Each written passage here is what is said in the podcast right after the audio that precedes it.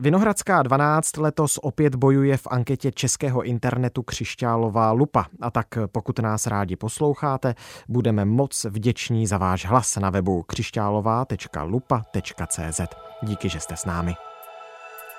Tady je Matěj Skalický a tohle je Vinohradská dvanáct. Osobnosti z kultury a politiky nebo taky vojáky a zachránce životů ocenil prezident Petr Pavel. Nejvyšší ocenění Řád Bílého lva převzal například bývalý premiér Petr Pithart nebo někdejší šéf ústavního soudu Pavel Rychecký. Důvodů ke zdravému sebevědomí máme mnoho. A to za přítomnosti desítek vyznamenaných, kteří jsou toho tím nejlepším důkazem. Mezi oceněnými je taky Zdena Mašínová mladší, dcera člena odbojové organizace Tři králové. Do čela hradní stráž uhodil, projev pronesl, vyznamenání rozdal. První, dvacátého osmého října Petra Pavla.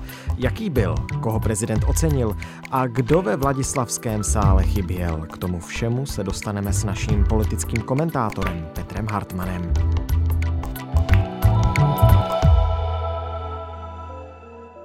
Dnes je pondělí třicátého října.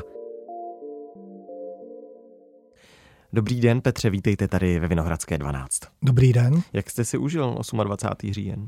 Užil jsem si ho tak, že jsem si byl vědom toho, že státní svátek, na rozdíl možná od některých spoluobčanů, a zároveň jsem nevyndával nějakou slavnostní uniformu a nemířil do ulic, protože ani žádnou takovou uniformu nemám, takže jsem tak sledoval dění na státní svátek a očekával, co se bude dít večer, kdo bude mezi vyznamenanými a co například zazní z úst prezidenta republiky. Možná, že je to tak taková uchylka, ale je to upřímně řečeno. No, tak je to vaše práce. Nicméně vy už trošku předstřelujete, mě zaujala ta vtipná scénka z Vítkova, jak Petr Pavel ťukl do čela člena hradní stráže omylem um, příliš těžkou standardou. No tak bylo to takové komické zpestření a poukaz na to, že asi vojáci mají kvalitní čepice, protože ten příslušník té hradní stráže neutrpěl žádnou újmu, takže se vlastně nic tak zásadního nestalo.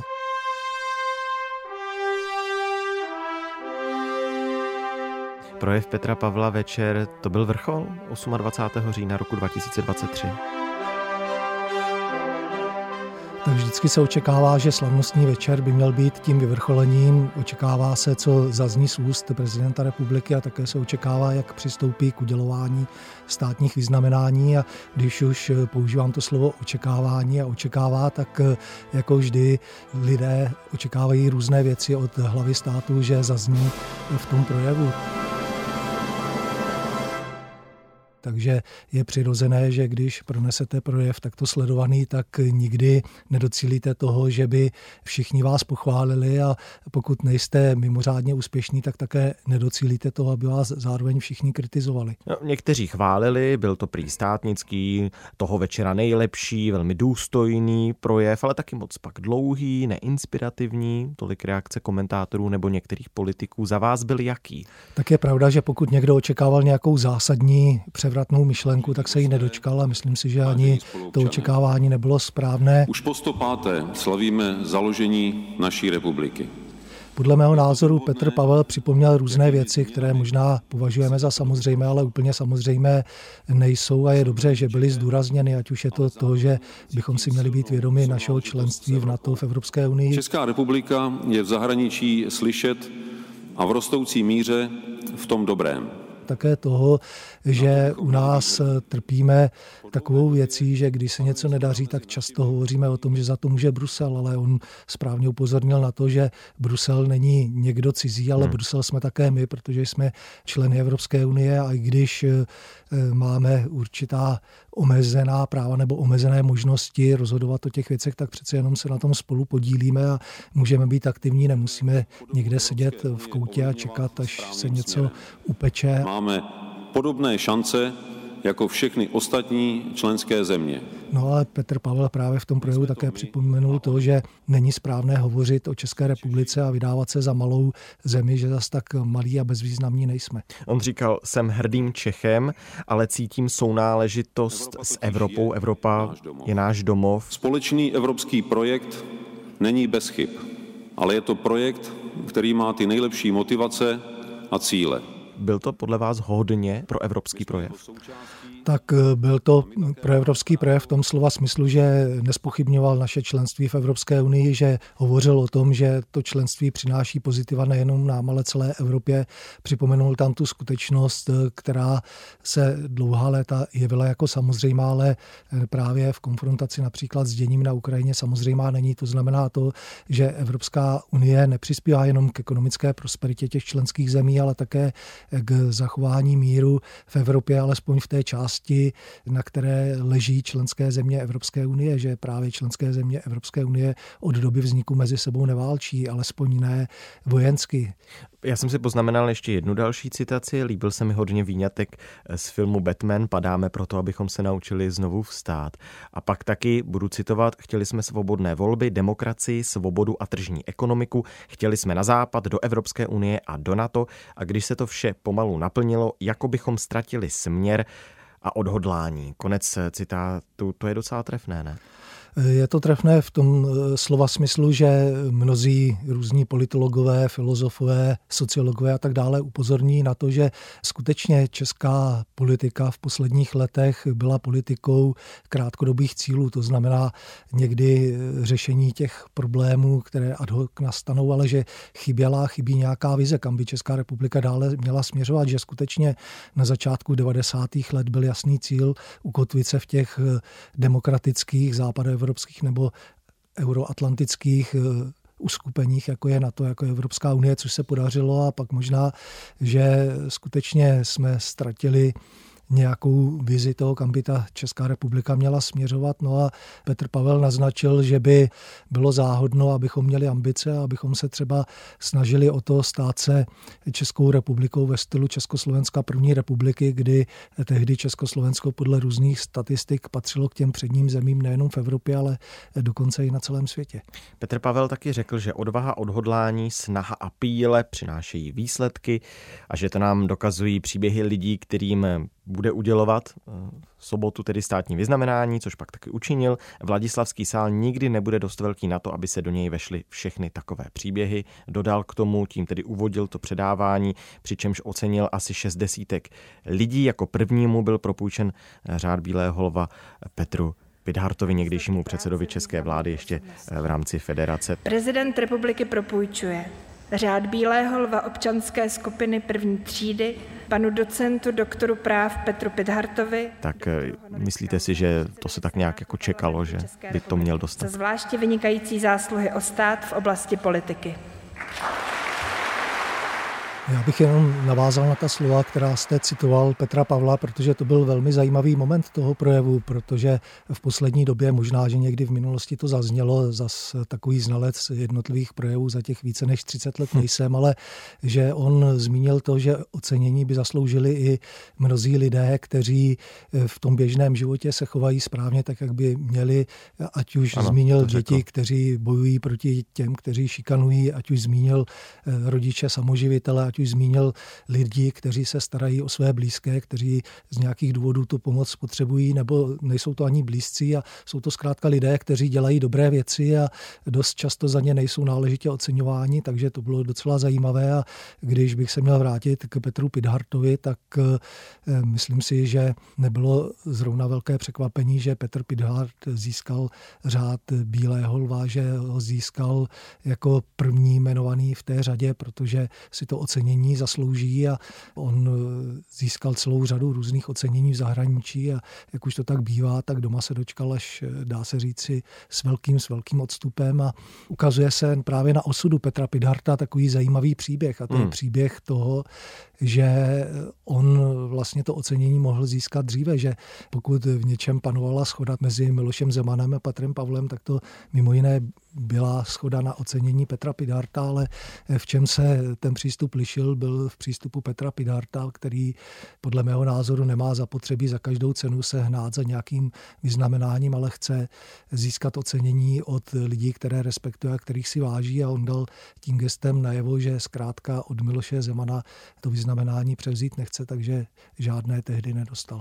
Spolu s Pithartem mezi těmi prvními oceňovanými byli například Karel Schwarzenberg nebo Pavel Rychecký, ale když jste zmínil Petra Pitharta jako muže, který už v minulosti dostal mnoho i v zahraničí cen a v České republice ne, tak si musím vzpomenout na rozhovor monsignora českého katolického kněze Tomáše Halíka, který v České televizi taky zmiňoval, já už mám těch cen spoustu a na to české vyznamenání jsem teď čekal a teprve teď jsem ho dostal. No ale právě kdybychom zmínili Tomáše Halíka, tak on také se vyjadřoval opakovaně, že kdyby takovéto ocenění mu chtěli udělit bývalí prezidenti, měl tím na mysli Václava Klause nebo Miloše Zemana, tak by se zachoval podobně jako Petr Pithart. To znamená, že by o takovéto ocenění nestálo. Po těch dalších dvou prezidentů bych vyznamenání nedostal a ani asi nevzal. Říkal v mnoha rozhovorech, že by určitě stál o ocenění od Václava Havla, ale to ocenění získat nemohl, protože on byl v té komisi, která posuzovala návrhy na státní vyznamenání, tak by bylo zvláštní, kdyby tedy doporučil sám sebe. Tak zas takový narcis není. Myslel jsem si, že v Čechách člověk dostává vyznamenání až po smrti, takže jsem příjemně překvapen, že tu moji smrt trošku anticipovali. Ale byli tu i jiní, kteří si nakonec teď v roce dva tisíce dvacet tři pro to vyznamenání přišli, v minulosti ho buď odmítli, nebo prostě vyznamenání od minulých prezidentů být nechtěli. Vladimír Myšík, zpěvák, astrofyzik Jiří Krigar. Přidal byste ještě nějaká další jména? Ida Klarová hmm. a pak je zajímavý osud, o kterém jste Hudebnice, hovořil, také Pavla Rycheckého, protože mm-hmm, on už mm-hmm. vyznamenán být měl, ale vzhledem k tomu, že v době covidu byla jedna tato slavnost zrušena a byla posunuta o rok, tak během toho roku se událo mnohé. To znamená, že Pavel Rychecký se kriticky vyjadřoval na adresu prezidenta lidí z jeho okolí, jak přistupují například k České ústavě, a také některé výroky ústavního soudu nebyly po chuti prezidentovi a jeho okolí, takže došlo k tomu, že když se potom udělovala státní vyznamenání, tak najednou Pavel Rychecký v tom seznamu nebyl. No a aby to nebylo málo, tak pak nebyl ani v seznamu hostů, kteří se měli toho slavnostního večera zúčastnit, což je další takový moment, o kterém by se dalo hovořit. To znamená, že po dlouhé době jsme se letos dvacátého osmého října vrátili k tomu, co má být samozřejmé. To znamená, že na takto významnou oslavu státního svátku jsou zváni lidé ne na základě osobních sympatií a antipatií, ale jsou tam zváni především lidé, kteří reprezentují určité instituce a určité funkce bez ohledu na to, jaký mají vztah s prezidentem republiky. A to v minulosti nebylo. Pak pochopitelně záleží na těch lidech, když jsou pozváni, zda to pozvání přijmou a zúčastní se, protože nikdo není nucen nebo nějak eskortován na hrad, aby se dostavil do Vladislavského sálu. Takže pak je to na jejich zvážení, ale myslím si, že ze strany hradu, ze strany prezidenta republiky má být automaticky adresováno takováto pozvánka lidem, kteří zastávají určité významné funkce, a předseda ústavního soudu nebo rektoři, děkani a tak dále do této kategorie hmm. patří. Nucen ani eskortován nebyl na hrad letos bývalý prezident Miloš Zeman. Proč se rozhodl podle vás nepřijmout to pozvání? Proč tam nebyl? No on nejdříve používal takové divné výmluvy o tom, že má jiný program, a jmenoval tam dvě akce. Ta jedna akce bez pochyby proběhla, ale ta druhá, tu se mi tedy nepodařilo dohledat, i když jsem intenzivně pátral v programu Obecního domu na stránkách Česko-izraelské obchodní komory, hmm. tak myslím si, že žádná akce dvacátého osmého října nebyla.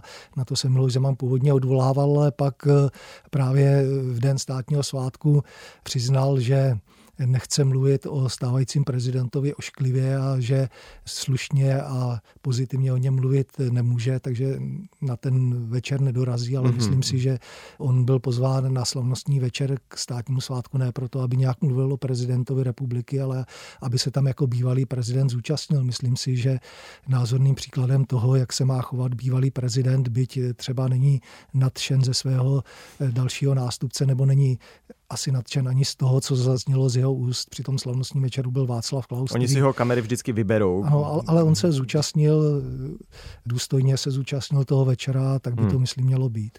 Dobře, vy jste zmiňoval dvě ty akci. Jednu, že se vám nepodařilo dohledat, ta první, která se uskutečnila, kde chtěl Miloš Zeman být raději než ve Vladislavském sále, ta byla... To, byl, to byla akce Českého svazu bojovníků za svobodu. Hmm. To je taková ta organizace, která je mnohdy kritizována za to, že je spíše proruská, že není tou organizací, kterou by měla být v poměrech demokratické České republiky. Dokonce se různě vedly spory o to, jakým způsobem by stát měl nebo neměl podporovat a tak dále.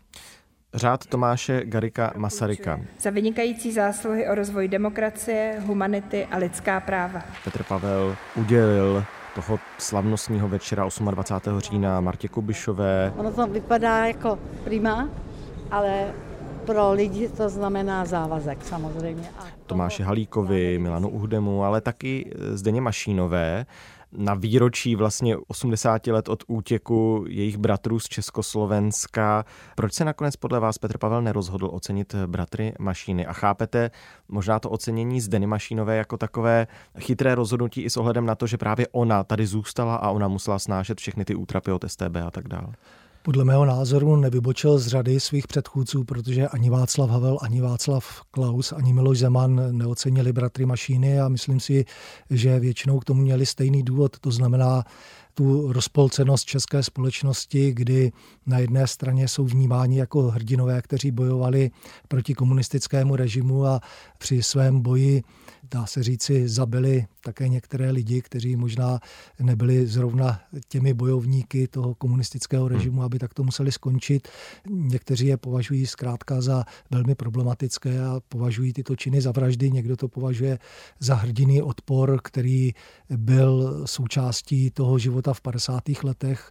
Ono je to velmi složité na posuzování i z toho důvodu, že většinou se na to díváme dnešníma očima a nežijeme v těch padesátých letech, kdy skutečně ta atmosféra ve společnosti byla velmi vyhrocená, kdy hrozilo nebezpečí, že vás někdo udá, skončíte na desítky let ve vězení nebo na šibenici a tak dále. Takže v tomto prostředí se bratři Mašínové pohybovali, probojovali se na západ, tam byli v přesvědčení, že brzy nastane další válka proti komunismu, že oni přispějí k tomu, že komunismus v Československu padne a tak dále. Takže je tam značná část veřejnosti jinak nakloněna bratrům Mašínům než ta druhá a prezident republiky stejně jako jeho předchůdci se zkrátka rozhodl, že to nechce řešit tím, že by se jednoznačně přiklonil na jednu stranu a to vyznamenání udělil. Nicméně, jak jsem potom četl na sociálních sítích od Martina Řezníčka, komentátora, moderátora České televize, který komentoval ten slavnostní večer pro Českou televizi a který odezíral od úst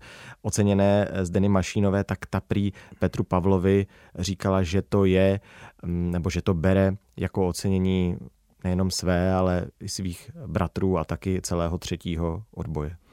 Tak je to přirozená reakce a dá se říci, že asi jinak k tomu přistoupit hmm. nemohla, protože si myslím, že si je velmi dobře vědoma toho, čím si její bratři prošli vůbec celá rodina, jak obtížné bylo proti komunismu bojovat a jak to bylo riskantní, především v těch padesátých letech, kdy mnoho lidí skončilo na dlouhá léta v komunistických žalářích anebo dokonce na šibenici.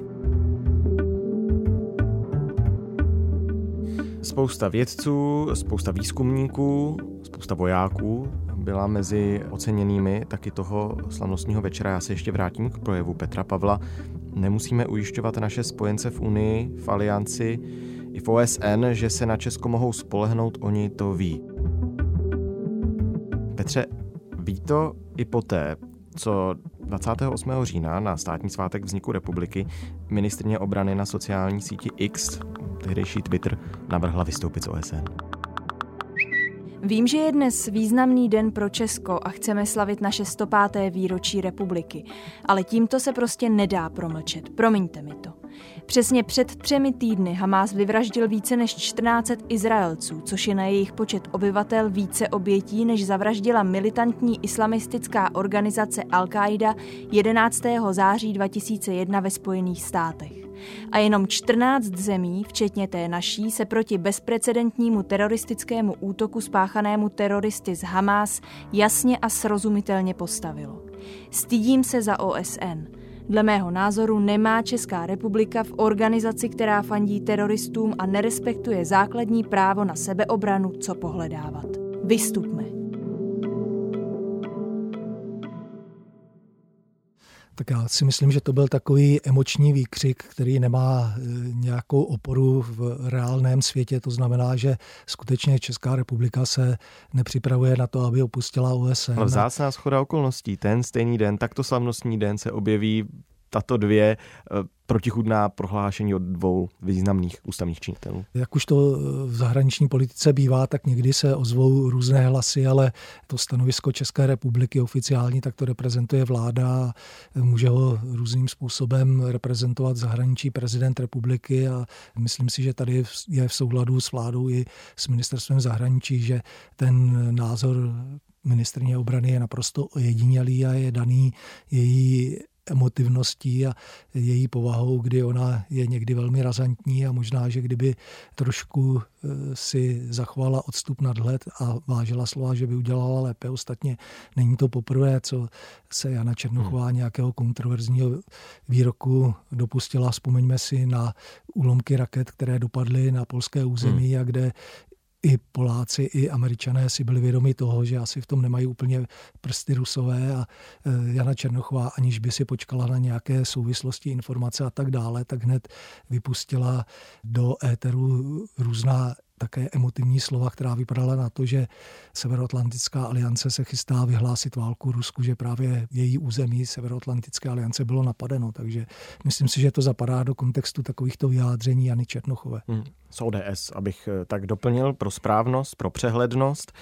Nemáte ale dojem, že přeci jen Jana Černochová ukradla ta světla reflektoru, která měla ten večer asi patřit právě prezidentu republiky? Já si to nemyslím a myslím si, že se ten výrok Jany Černochové zařadil po bok té schozené čepice prezidentem republiky standardu, že se to objevilo na sociálních sítích, že někdo se tomu zasmál, někdo možná tomu přiložil jiný význam, ale ta světla reflektorů patřila především tomu slavnostnímu večeru, především těm vyznamenaným a také projevu prezidenta republiky. Takže tak bychom si taky měli letošní dvacátého osmého října pamatovat? No tak tam je zajímavé to, že vždy, když se udělují státní vyznamenání, tak to zbuzuje různé emoce, hovoří se o tom, ale za pár měsíců, dejme tomu i třeba za rok, už marně lovíte v paměti, kdo vlastně to vyznamenání dostal a kdo dostal v těch předchozích letech a tak dále, pokud nejde o nějaký zcela mimořádný případ. Takže já si myslím, že moc toho v paměti lidem neutkví. Možná, že jim utkví to, že ten večer tentokrát byl bez velkých emocí v tom slova smyslu, že z úst prezidenta republiky tentokrát na rozdíl od jeho předchůdce zazněly nějaké přímé urážky různých profesních skupin nebo lidí a tak dále, čeho jsme byli v minulosti svědky, že zkrátka ten večer byl po všech stránkách důstojný, byť mnozí mohou mít výhrady k tomu, co řekl prezident republiky, nebo mohou se domnívat, že měl být vyznamenán někdo jiný, že si to zasloužil víc než ten, kdo to vyznamenání dostal, ale to je naprosto přirozené, protože to, že se udělují státní vyznamenání, že uděluje prezident republiky, tak to znamená, že těmi oceněními také vyjadřuje svůj pohled na ten svět, nějaké své hodnoty, to, co považuje za důležité a tak dále. A myslím si, že až na výjimky, a možná, že ani ty výjimky neexistují, tak bychom nenašli vyznamenané lidi, kteří by byli v přímém rozporu s tím prezidentem, který tehdy oceňoval ty lidi hmm. na svět, na hodnoty a tak dále. Moc díky, Petře, že jsme o tom mohli společně tady mluvit. Rádo se stalo. Tohle už je všechno z Vinohradské dvanáct, z zpravodajského podcastu Českého rozhlasu. Dnes s Petrem Hartmanem, naším politickým komentátorem, probrali jsme udílení státních vyznamenání a vůbec to všechno, co se přihodilo na domácí politické scéně ve svátek dvacátého osmého října. Vinohradská dvanáct má nachystané na příští dny skvělé hosty, skvělá témata. Nechte se překvapit. Naslyšenou zítra.